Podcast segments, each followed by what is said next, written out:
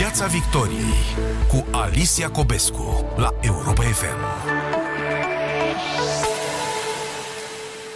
Bună seara! Bine v-am regăsit la Piața Victoriei pe frecvențele Europa FM și pe pagina de Facebook.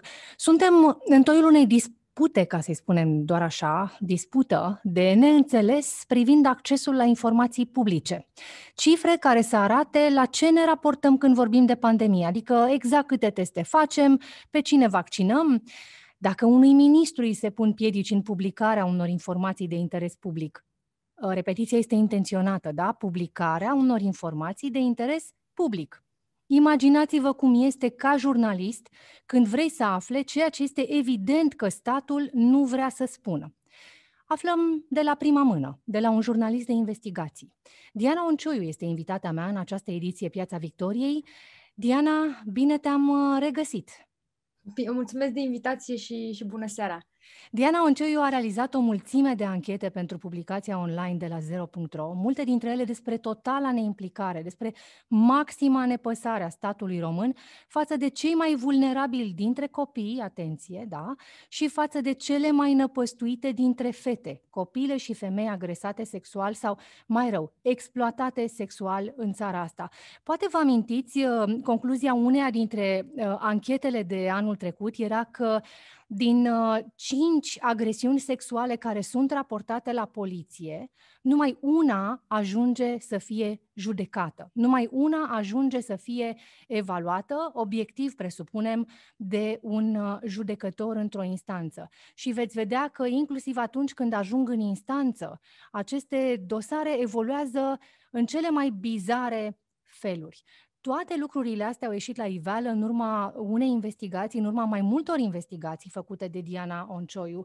Și uh, am simțit că este extrem de util pentru uh, noi ca public în primul rând să înțelegem ce presupune să faci o astfel de anchetă, să înțelegem ce iese la iveală în urma unei anchete de felul ăsta, pentru că de obicei tragedii de acest fel sunt undeva în afara uh, spațiului nostru, în afara, uh, ce vreau să spun cu asta, în afara vieții noastre de zi cu zi.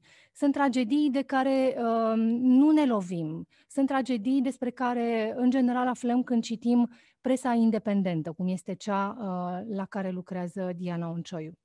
Diana, cea mai recentă anchetă ta, publicată săptămâna trecută, uh, se referă la un dezastru practic constatat în urma unui control la Direcția de Protecție a Copilului din județul Sibiu.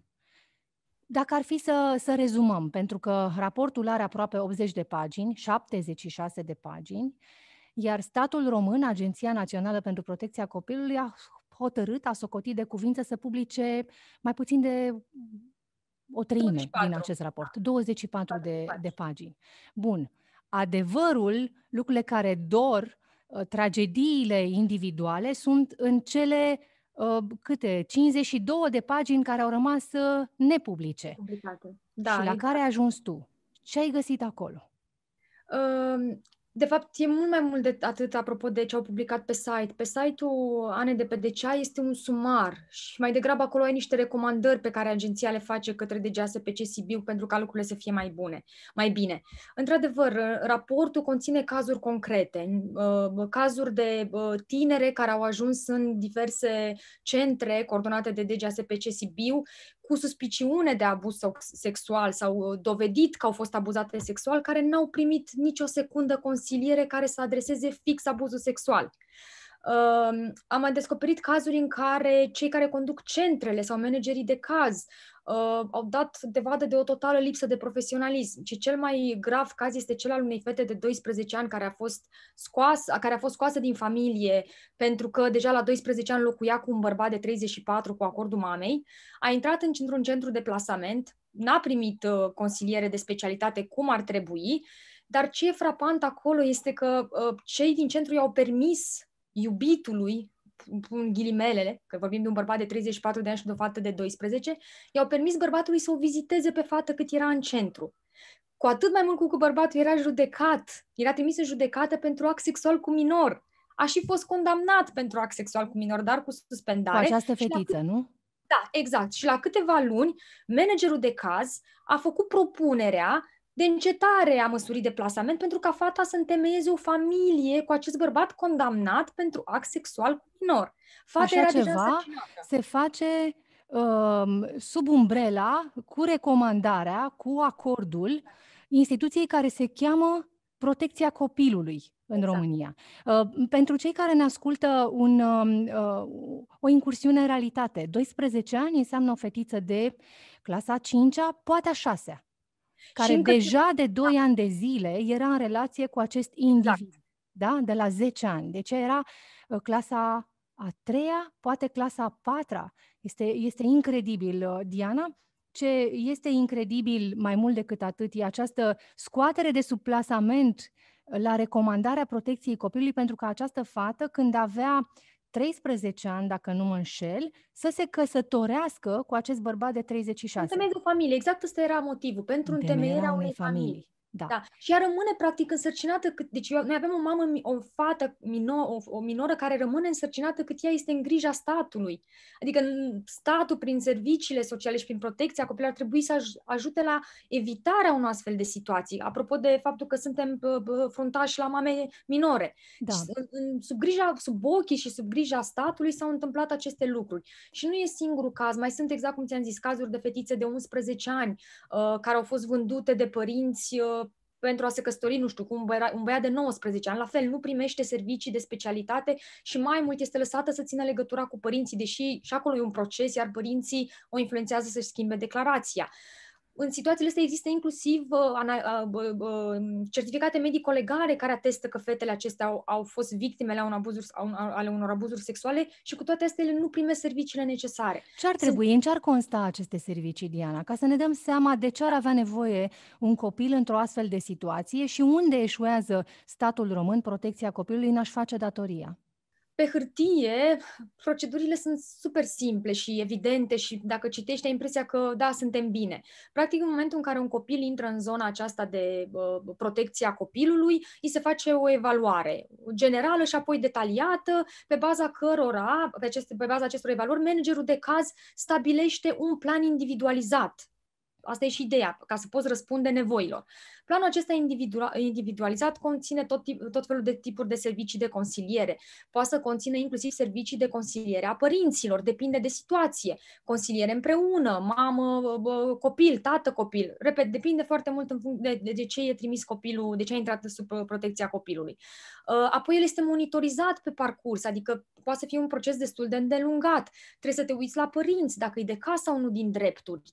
Uh, și în, în, în momentul în care tu vrei să scoți copilul din, uh, din centru de plasament, la fel, tu trebuie să dezvolți un plan cu el. Să știi că în momentul în care el iese, are un loc sigur unde poate să se ducă, dar cred că cele mai importante sunt acest, această consiliere psihologică și, din păcate, nu există specialiști Apropo de locul sigur, uh, Diana, citeam în ancheta uh, publicată de tine săptămâna trecută, reiese din, din, chiar din acest raport făcut uh, de o instituție a statului român care a controlat Direcția Generală de Asistență Socială și Protecția Copilului din județul Sibiu, nu numai că acești aceste copile, acești copii nu beneficiază de, de protecție, dar agresorii lor au acces în incinta uh, adăpostului ca să se întâlnească cu copiii pe care i-au abuzat.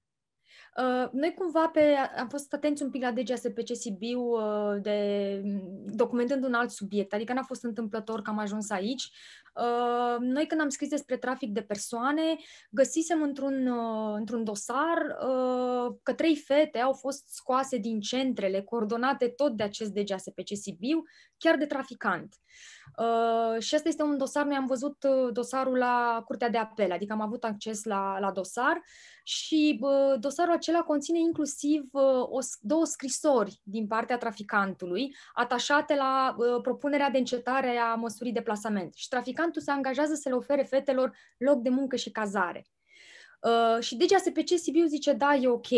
Fără Deși... să întrebe ce fel de loc de muncă. Nu. Fără să, și plus că, a, repet, vorbim iară de un bărbat care avea 40 și ceva de ani la momentul respectiv. Și, și care, care a scos își lua în grijă trei fete de ce vârste, Diana? Uh, pe una dintre fete a scos-o când era minoră, că deja la 16 ani îi năștea copilul. deși le a rămas însărcinată cât, era în, cât statul era tutorele ei. Extraordinar. Iar, iar celelalte aveau 18 ani uh, și 21, dacă nu mă înșel, pentru că vorbim de fete cu dizabilități și atunci uh, poți să stai în centru mai mult de 18 ani dacă ești într-o formă de studiu, urmezi uh, cursuri și așa mai departe. Dar da, acest uh, bărbat a reușit să scoată așa trei fete. Apărarea DGASPC Sibiu, pentru că le-am am sunat să întrebăm, uh, a fost, domne, au fost traficate după ce au ieșit din centru. Păi nu, că acest bărbat, înainte să le scoată, le-a vizitat timp de un an. Iar una dintre fete mi-a spus că era deja însărcinată. Da, cea de 16 ani care, care a și născut copilul, da, ea era însărcinată La această el. întrebare, Protecția Copilului Sibiu ce a răspuns? Uh, aici a fost un pic mai complicat. Uh, măsura de plasament, încetarea, este dată de o instanță judecătorească. În cazul ei, uh, DGASPC-ul a cerut încetarea măsurii de plasament pentru că ea fugea din centru, era cu acest bărbat așa, rămăsese și însărcinată și atunci trebuia mutată într-un centru maternal și au cerut la Tribunalul Sibiu această încetare. Tribunalul Sibiu a zis, nu, fata este încă minoră, iar acest individ nu este de încredere, are antecedente penale, mai are doi copii dintr-o altă relație, locuiesc toți într-o garsonieră, e bine să fie un tutore care să fie sigur și să, fata asta să aibă un loc la un moment dat, dacă se întâmplă ceva în care se întoarcă. Deci SPC Sibiu a zis, ei, nu se poate așa ceva, facem apel uh, recurs și s-au dus la Curtea de Apel uh, Alba. Da. Și Curtea de Apel Alba a zis, da, având în vedere că ea tocmai a născut, trebuie internată într-un centru maternal n-a trecut niciodată printr-un centru maternal. Adică cumva trebuie să schimbe centrele. Uh-huh. Uh, ea n-a mai ajuns, adică ea după Un ce centru s-a... maternal care ar fi fost uh, în subordinea cărei instituții? Tot de GASPC Sibiu. Deci tot mhm. la DGASPC Sibiu, numai că trecea dintr-un centru de plasament pentru persoane cu dizabilități într-un centru maternal unde lua și copilul.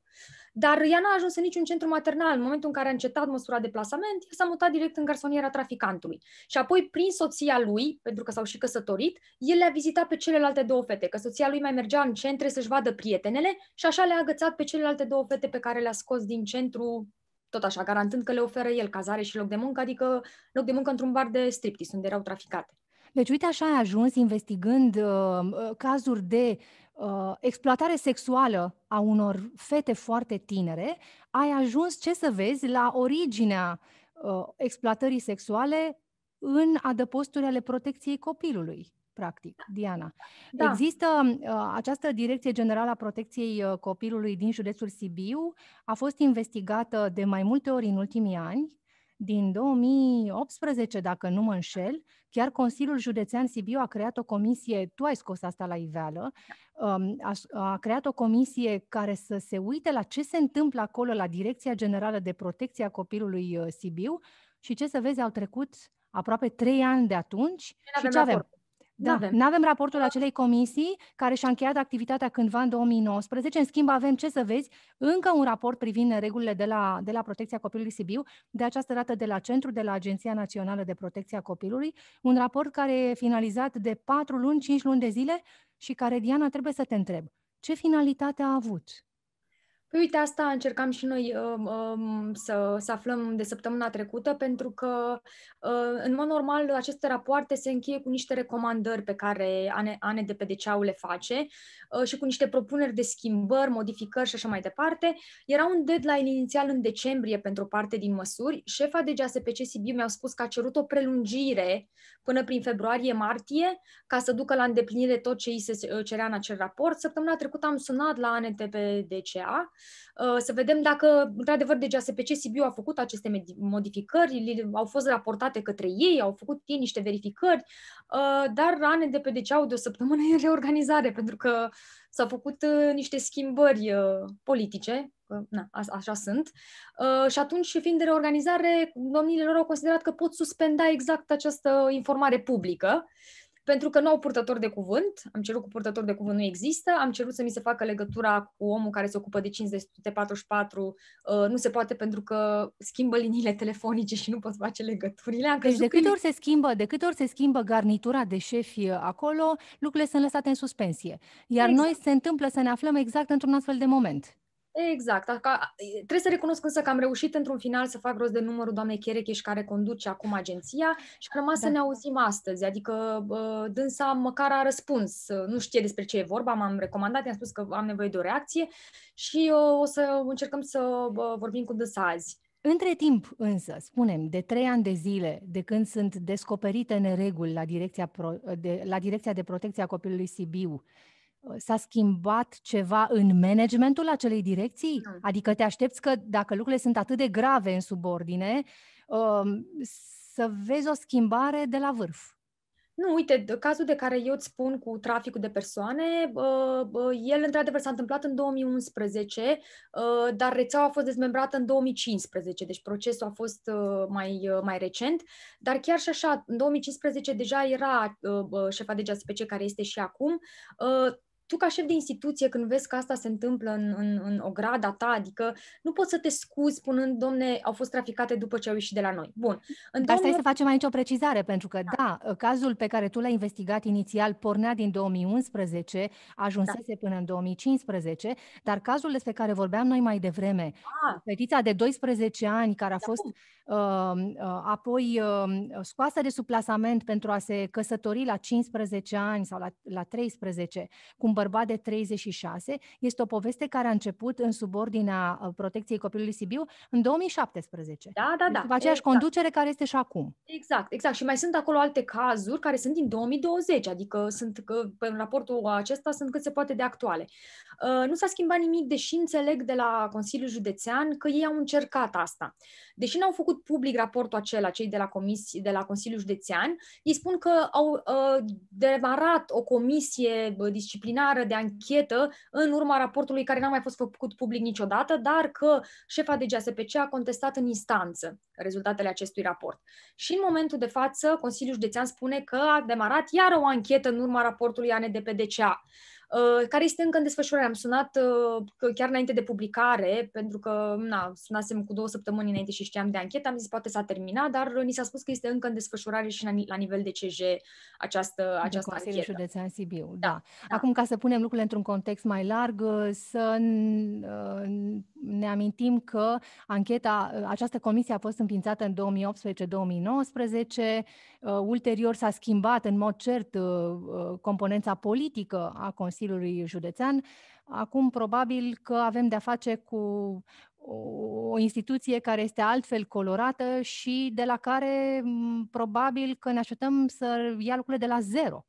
Da, da, da, e posibil, e foarte posibil uh, treaba asta, deși, uh, repet, raportul ăla e valabil indiferent, dar absolut, până la urmă absolut. voturile și ce se întâmplă în Consiliu depinde foarte mult de coloratura politică și cine are majoritatea, dar acest raport e valabil indiferent de cine conduce CJ. Da, noi am pornit discuția asta de la protecția copilului pentru că de la protecția copilului Sibiu pentru că acesta este cea mai recentă dintre anchetele publicate de tine, uh, Diana, uh, în de la 0.ro intitulai tu această investigație Dezastrul repetabil. Un raport de 76 de pagini ilustrează falimentul sistemului de protecție a copilului. Consecințele pe care le provoacă, mai ales asupra fetelor minore, sunt dramatice. Sunt chiar tragice, aș putea să spun. Da. Uh, Diana, um, sub impactul uh, tragediei care se întâmpla anul trecut uh, în județul Mehedinți, când o tânără, o adolescentă, era incendiată de individul pe care ea tocmai îl reclamase la poliție, exact. îl reclamase pentru, pentru viol, atunci ai făcut o altă investigație uh, și ai ajuns la concluzia că astfel de cazuri ar, s-ar putea repeta, că pe lângă astfel de cazuri am mai trecut fără să știm în trecutul exact. foarte recent, de abuzuri reclamate la poliție și de poliție care îi lasă pe copii la îndemâna abuzatorilor. Da, uh, noi am pornit cumva povestea asta cu, uh, vorbesc la plural pentru că e o investigație la care am lucrat reporteri din șase redacții, inclusiv redacții locale, uh, pentru că acolo, apropo de informații publice, acolo noi am cerut solicitări de la toate IPJ-urile, inspectoratele de poliție județene din țară, pe care le-am interpretat pentru că datele acestea nu există absolut nicăieri, deși ar trebui. Uh, Uh, și uh, da, noi am vrut să vedem la nivel de poliție, pornind exact de la cazul Mehedin, să vedem exact, băi, tot vorbim de infracțiuni sexuale, uh, că au fost reclamate, dar ce se întâmplă apoi cu ele? Cât ajung în, să fie, câți dintre acești agresori ajung să fie trimiși în judecată? Cum sunt audiați, cum sunt audiate victele, victimele minore? Pentru că și acolo sunt niște chestiuni de respectat, tocmai pentru că ai în vedere interesul copilului care e superior. Și uh, cerând toate aceste solicitări am dat de aceste date uh, și cumva, uh, într-adevăr, am văzut că una din cinci pe infracțiuni sexuale, dar vorbim de victime și adulte și minore, uh, doar într-un caz agresor ajunge să fie din cinci trimis în judecată, dar le-am deci din, de din, din cinci persoane, uh, că e vorba de, de, de femei, că e vorba de bărbați, nu? Până da, la urmă exact. putem presupune că și un bărbat poate reclama da, un da, abuz da. sexual uh, la poliție, că e vorba de adulți, că e vorba de copii, că e vorba de băieți, că e vorba de fetițe, deci din cinci reclamații, doar una parcurge cu totul uh, circuitul justiției din România, al dreptății, ajungând da. într-o sală de judecată. Exact. Pentru că ce se întâmplă? Ce se întâmplă pe drum, Diana? Unde sunt celelalte patru reclamații? Ah, uh, e de foarte dificil, uh, uh, eu nu contest asta că e dificil de gestionat un dosar pe infracțiuni sexuale cu victime minore. Tocmai de aceea e nevoie de specializare. Și lipsa specializării în ceea ce privește polițiștii, procurorii și dacă ne ducem mai departe și la judecători, rezultă în această, nu știu dacă zic neglijență, în această statistică foarte proastă. Și uite, o să dau un ex- cel mai simplu exemplu tu când ții o victimă minoră 8 ore într-o secție de poliție să o audiezi, fără de multe ori să nu ai un asistent social sau un psiholog alături, s-ar putea să nu scoți niciodată nimic de la acel copil. Uh, spre deosebire de, uite, cum face la nivelul campionului. Doamne, dar uneori ca părinte nu reușești să scoți de la un copil lucruri da. mult mai puțin traumatizante. Sensibile Exact. Da? Sunt situații, ca să spun așa, la ordinea zilei, de bullying la școală, pe care copiii nu, nu le povestesc nici măcar în, în cadrul intim și sigur al locuinței și al familiei. Dar aminte când ai fost supus unui abuz uh, sexual, fetiță de 10-11 ani, să vorbești unui străin într-o secție de poliție. Exact. E, uite, asta e una din, una din probleme și ca să-ți dau un pic un exemplu de cum pot fi făcute lucruri altfel, pentru că se întâmplă um, în București cel puțin, uh, București are uh, la Poliția Capitalei un birou care se ocupă strict de infracțiuni sexuale, condus de, cum victime minore, condus de Bogdan Trandafir. Audierea acolo are loc într-o cameră specială, special amenajată în care copilul să se simtă în regulă. Nu durează niciodată mai mult de 30 de minute. Niciodată polițistul care audiază victima nu scrie în timp ce audiază. În spatele geamului, pentru că musai să fie înregistrate ca să fie folosite inclusiv în instanță, să nu mai reaudiezi victima, în spate e un polițist care notează. Dacă situația este extrem de delicată, audierea poate să facă chiar un psiholog sub îndrumarea procurorului sau managerul de caz, asistentul care e apropiat copilului, dacă vorbim de un caz care e în atenția protecției copilului. Dar asta e o excepție. Asta se întâmplă la nivelul Poliției Capitalei. Nicăieri altundeva. Sau la parchetele, câte sunt acum, cinci, care au camere de audiere minori. S-au mai creat, dacă nu mă înșel, că ce am auzit chiar la știrile Europa FM, da. camere de audiere a minorilor la Constanța, dacă nu mă înșel. Da. Dar, uh, Diana, atenție, cine a creat aceste camere de audiere a minorilor? Noi nu statul român. Da? O organizație neguvernamentală Uh, care a adunat bani pentru a crea acest spațiu în care copiii să poată fi audiați fără a le crea o traumă suplimentară. Nu statul și român. Vorbim, Alice, Exact, vorbim de o cameră, adică nu vorbim de ceva sens care trei camere au costat 35.000 de euro să fie amenajate. Deci vorbim de trei camere atât, iar efectele se pot vedea atât de, de ușor uitându-te în zonele unde aceste camere au existat. La acest birou de la nivelul Poliției Capitalei, la parchetul de pe lângă Tribunalul București, care din nou are o cameră de audiere. Și dacă te uiți la, pro, uh, recent, uh, Bogdan Trandafir a fost într-o dezbatere uh, de organizată de Salvați Copii, rata aceasta pe care o vedem noi, de care ziceai tu unul din cinci, nu se regăsește la acest birou. Deci nu mai țin minte acum exact datele, dar ratele lor, adică ă, trimiterile în judecată, sunt peste jumătate. Deci e clar că îl funcționează, adică e atât de simplu să ne dăm seama ce ar funcționa și nu văd de ce nu facem treaba asta. Hai să comparăm cu ceea ce se întâmplă în realitate, da? Tu ai descoperit, tocmai pentru că ai fost uh, impresionată de, de cazul din, uh, din Mehedințe al adolescente incendiate, ai vrut să vezi uh, cum se, ce se întâmplă când un, o, o reclamație de, de, de agresiune sexuală ajunge la poliție, da? Era vorba despre o fetiță de 11 ani, Tot dacă nu mă înșel? Da. da? da. Dusă uh. la poliție uh, și, și asta este un lucru excepțional să recunoaștem. Deci dusă la poliție de mătușa care o avea în grijă. Da. Dar câte femei, câți adulți din, din asta. țara asta fac asta? Câți nu trec, de fapt, sub tăcere uh, sau câți nu se prefac Uh, în realitate că așa ceva nu există. Deci această femeie și-a asumat uh, riscul, riscurile de toate felurile și a dus fetița la poliție reclamând că a fost abuzată sexual de uh, unchi, unchi, adică fratele acestei da, femei uh, care avea grijă pe Și ce s-a întâmplat, Diana? Apropo de audierea jumătate de oră, 40 de minute, nu mai mult, nu-ți notezi, faci lucrul ăsta într-un spațiu special care să-i ofere copilului uh, un, un pic de un sentiment de siguranță. Ce s-a întâmplat în realitate? Uh, aș vrea să mai spun ceva pentru că femeile astea au fost senzaționale, erau două mătuși ale fetei. Înainte să meargă la poliție, ele au dus fata la medicină legală și medicina legală nu-ți dă pe loc, durează cam o lună, uh, dar poate să-ți dea un rezumat sau o concluzie. Și medicina legală le-a confirmat că există un contact sexual vechi. Repede, și fata avea 11 ani. Deci ele s-au dus cu această informație la poliție, nu s-au dus uh, nepregătite cum ar veni. Wow. Uh, și femeile s-au dus acolo, au depus plângere, 8 ore au ținut-o pe fată la audiere. Deci 8 pe ore. fetița de 11 de 11 ani. ani, da? exact. Clasa 5 uh, să zicem. Exact. Timp în care uh, uh, fetița cumva și-a schimbat la un moment dat uh, uh, declarațiile pentru că ea a povestit, repet, asta a povestit ea, poliția a refuzat să-mi dea informații, uh, ea a povestit uh, mătușii că uh, cumva polițistul i-a spus ceva de genul, dar știi, dacă tu nu ești sigură că asta s-a întâmplat, riști să fii și tu și sora ta duse într-un centru de plasament sau la orfelinat, cum zic, că nu știu copiii de centru de plasament. Și atunci fata s-a speriat și cumva a dat înapoi în declarație.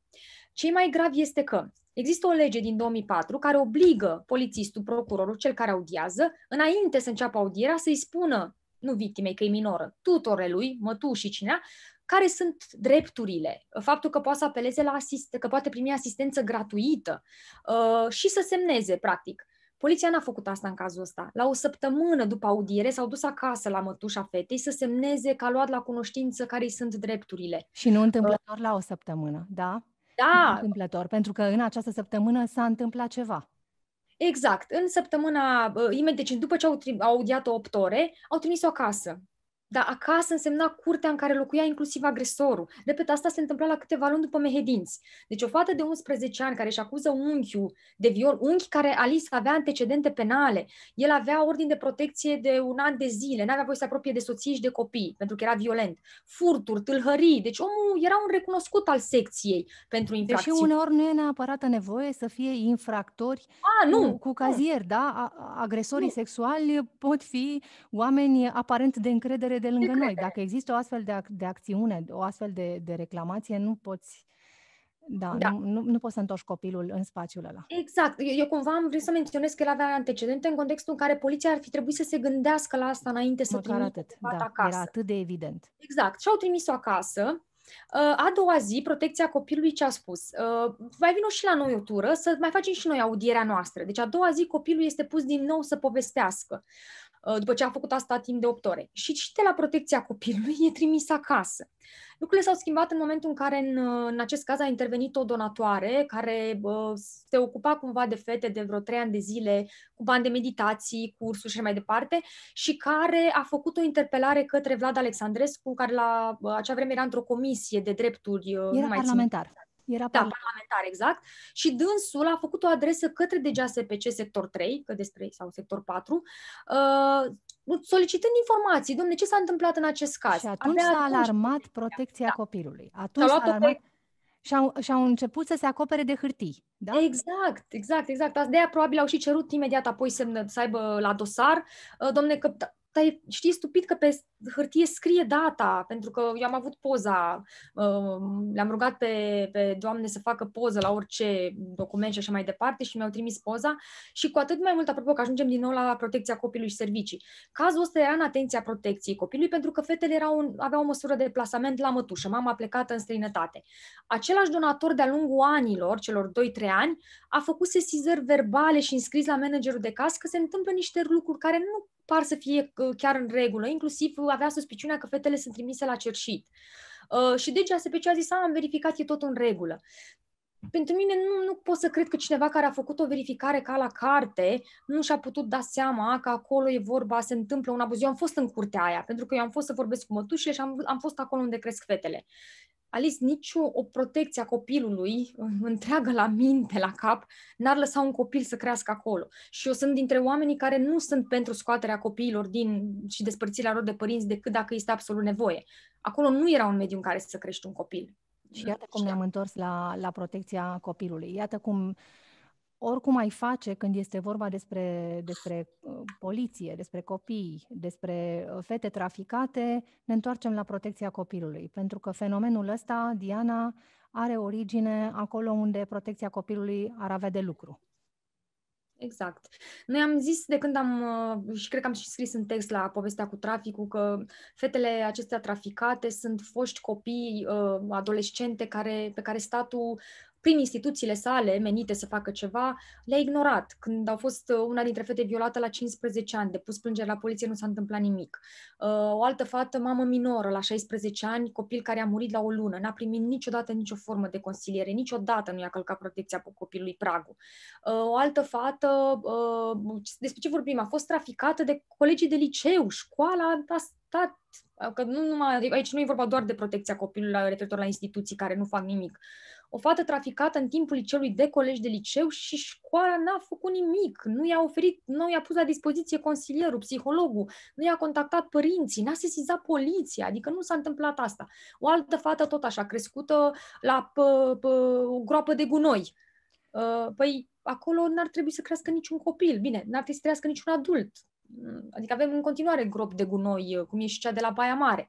Deci astea sunt copii pe care statul i-a abandonat și i-a lăsat într-o stare de vulnerabilitate care a făcut traficarea extrem de ușoară. Traficanții ei spun cu gura lor, nu contează dacă fata e frumoasă, cu cât e într-o situație mai mare de vulnerabilitate, cu atât e mai ușor de convins. Cu cât e mai săracă, cu cât e mai singură, exact. cu cât e mai lipsită de sprijin, despre, despre asta e vorba, cu cât este mai marginalizată de comunitatea din care ar trebui să facă parte. Diana, vorbeam aici despre mai multe paliere uh, pe care uh, statul român eșuează în a apăra pe cei mai vulnerabili dintre mhm. noi.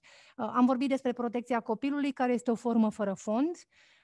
Acolo nu e vorba nici de protecție, acolo nu este vorba nici de interesul copilului. Asta este cât se poate de evident din anchetele pe care le faci. Vorbim despre instituțiile cărora protecția copilului li se subordonează și care închid ochii, iată această comisie de anchetă, pseudo-comisie de pseudo-anchetă la Consiliul Județean uh, Sibiu. Nu știm ce s-a întâmplat, lucrurile au rămas la fel câtă vreme avem un alt raport, doi ani mai târziu, care arată același gen de... de Probleme. Da, de, de grozăvie, aș putea să spun.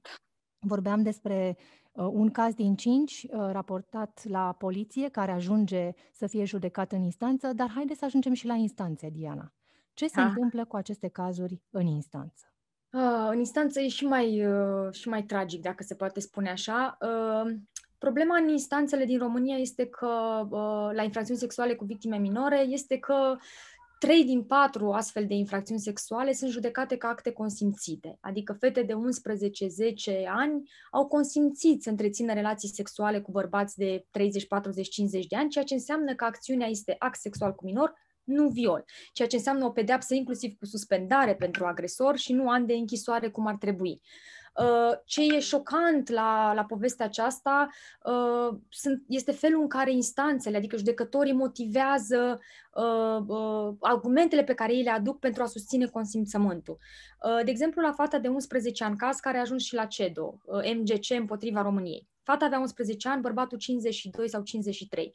În cazul ei, motivarea pentru care a fost încadrată, cred că s-a și schimbat încadrarea, adică a fost emisă judecată pentru viol, dar judecătorul a schimbat încadrarea, uh, au fost următoarele. Fata nu a țipat, nu a spus părinților, a continuat să meargă să se vadă cu prietenele în curtea în care locuia și agresorul, uh, se îmbrăca sumar sau nu purta lenjerie, fată de 11 ani.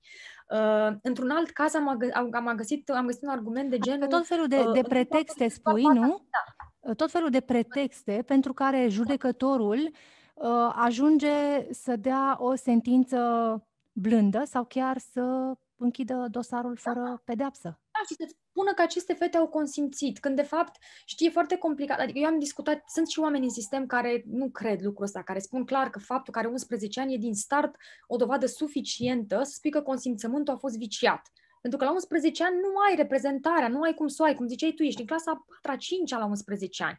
Adică ce capacitate și poate verbal să fi spus un da, ăla e un consimțământ viciat. Uh, sunt uh, uh, instanțe care pot să spună, domne, sub 15 ani nici nu se pune problema de act sexual cu minori. Este Există director. astfel de instanțe în România? Uh, da, dar cred că sunt, uh, este una sau două instanțe care își asumă asta. N-am văzut, asta este de la nivel declarativ, n-am văzut uh, concret în practică dacă e așa. Uh-huh. Asta trebuie să te uiți uh, puțin pe, pe deciziile și pe dosarele pe care, pe care le au. Dar cele mai multe consideră că analizezi de la caz la caz. Da, asta a spus și procurorul uh, general Scutea când în ședința de CSM a zis, da, dar dacă fata de 13 ani uh, a mai avut alte relații sexuale, e fugită de acasă, atunci uh, ce am putea spune în cazul ăsta? Chiar păi nimic. Spune. Da. Da, ce am putea, putea spune? Să adică, ea încercând să spună, de fapt, dar foarte prost, uh, că instanța poate decide de la caz la caz când copilul de 11, 12, 13 ani a consimțit sau nu. Oricum, partea proastă în, deci, în, în dosarele pe care, motivările pe care noi le-am prezentat în dreptate strâmbă, sunt vreo 20 de cazuri, uh, de multe ori instanțele au ignorat inclusiv expertizele care îți spuneau că cea medicală sunt urme pe corp, și de către nu, actul sexual a fost în mașină și de acolo sunt urmele. Nu înseamnă neapărat că fata s-a opus. Pentru că dacă s-a opus, atunci e clar că a fost constrângere. Așa e interpretat, asta e interpretarea. Uh, sau, nu știu, e, într-un caz tot așa, o fată de 11 ani, pe mine m-a, cazul ăla m-a șocat, uh, violată, uh, violată, nu mai zic cum, uh, pe o perioadă lungă de timp de un bărbat de 29 de ani. Omul a fost uh, condamnat la uh, închisoare pentru act sexual cu minor, pentru că judecătura a zis că nu există o dovadă că, imaturita, că bărbatul a profitat de imaturitatea copilei.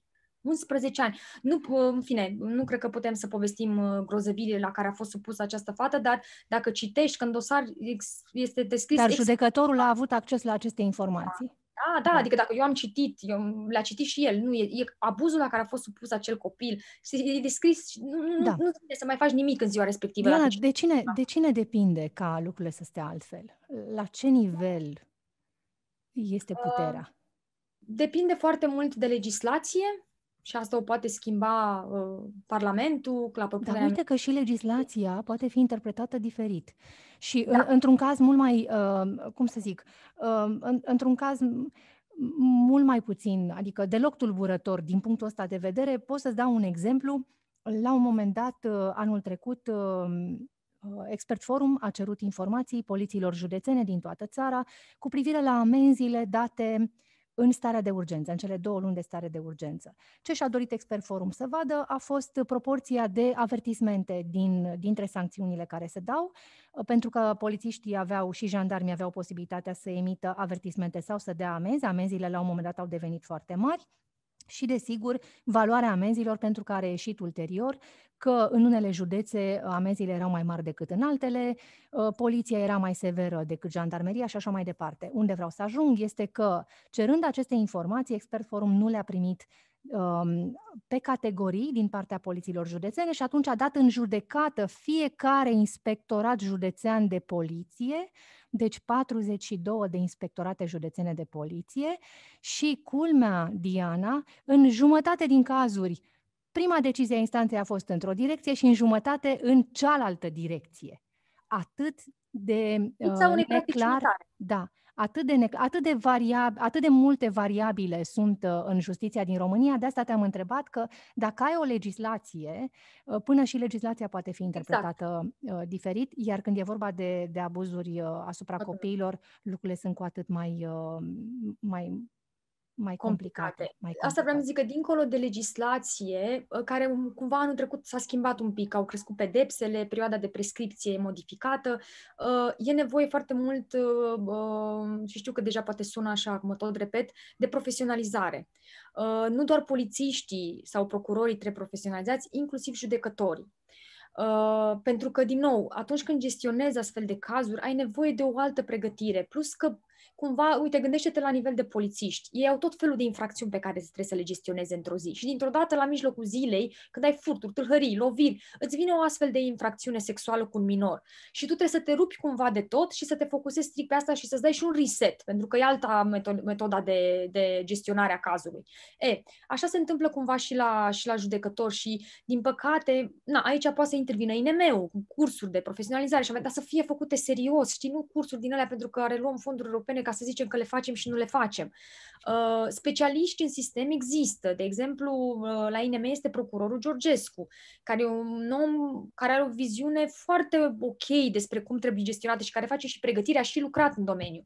La parchetul de pe lângă Tribunalul București este procurorul Trușcă, care la fel are, a și vorbit critic, e probabil printre puținii oameni. De fapt, Georgescu și Trușcă sunt printre puținii procurori din sistem care atrag atenția asupra faptului că infracțiunile sexuale sunt ultimele pe listă. Le privim da, ca fiind așa despre, ceva... Da, vorbim despre o țară întreagă, vorbim despre, exact. să zicem, mii, zeci de mii de cazuri? Diana? Da, da, da. Păi da. uite, uh, cred că în ultimii 5 ani, da, erau pe, uh, pe act sexual, erau vreo 3.000, 2.000 și ceva, 3.000 doar pe act sexual cu minor. Uh, și jumătate dintre ele erau uh, cu victime sub 15 ani. Ajunse în instanță, dosare uh, ajunse da, în aici instanță. vorbim de... de obligatoriu da. mulțim cu 5, pentru că exact, exact, ce, exact. ce spuneam la început. Diana, ce te motivează în a face aceste investigații? Suntem pe final de, de emisiune, trebuie să te pun uh, în, în fața acestei întrebări. Eu am considerat tot timpul că e o chestiune de maxim interes public. Uh, cumva uh, accesul la astfel de informație e destul de limitat, pentru că uh, vorbeam și înainte, în astfel de procese, fiind victime minore, accesul complet interzis să participi la, la proces, plus că n-ai acces la motivări. Și atunci cumva e o zonă, exact cum ziceai tu la început, care se întâmplă departe total de ochii noștri. Și având în vedere că vorbim de instituții, până la urmă justiția e un act public pot să înțeleg că protejezi victima, dar pentru asta există anonimizare. Dar lucrurile astea se întâmplă și ar trebui să știm de ele, pentru că, repet, e o chestiune de maxim interes public. Și apoi am tot continuat pentru că cumva începând să documentezi un subiect, apar tot felul de întrebări și treci de la pol- instanțe la poliție, de la poliție la servicii. Uh, și atunci cam asta a fost La uh, servicii în sensul motivația. de asistență socială și protecția exact, copilului. Exact. Diana, îți mulțumesc tare mult pentru participarea la emisiunea Piața Victoriei. Cu drag. Diana Uncioiu, jurnalist de investigații, uh, citiți anchetele ei uh, pe publicația online de la zero.ro și uh, am vrut să, să aveți un exemplu de uh, cât de adânc trebuie să sape un jurnalist de investigații uh, pentru a scoate la iveală tragedii de lângă noi, practic, despre asta este vorba. Și pentru că um, tot avem uh, în această lună la Europa FM, uh, în campania Deșteptarea României, Uh, ne aplecăm asupra categoriilor um, vulnerabile, ne uităm la relațiile dintre noi. Săptămâna asta, de exemplu, este invitată în emisiunea Deșteptarea României, vineri la prânz, Dana Războiu.